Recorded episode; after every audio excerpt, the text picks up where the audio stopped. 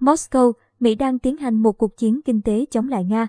Người phát ngôn Điện Kremlin Dmitry Peskov nói rằng Mỹ đang tiến hành một cuộc chiến kinh tế chống lại Nga. Phát biểu trước báo chí ngày 9 tháng 3, người phát ngôn Điện Kremlin Dmitry Peskov nói rằng Mỹ đang tiến hành một cuộc chiến kinh tế chống lại Nga. Đài RT đưa tin, Mỹ rõ ràng đã tuyên chiến kinh tế với Nga và họ đang tiến hành cuộc chiến này. Đúng, thực tế là vậy, ông Peskov nói. Bình luận của ông được đưa ra sau một tuyên bố của Thứ trưởng Ngoại giao Mỹ phụ trách vấn đề chính trị Victoria Nuland ngày 8 tháng 3. Cụ thể, Thứ trưởng Victoria nói, từ quan điểm của Mỹ, cuộc chơi kết thúc bằng thất bại chiến lược của Tổng thống Vladimir Putin trong cuộc phiêu lưu này, xung đột ở Ukraine.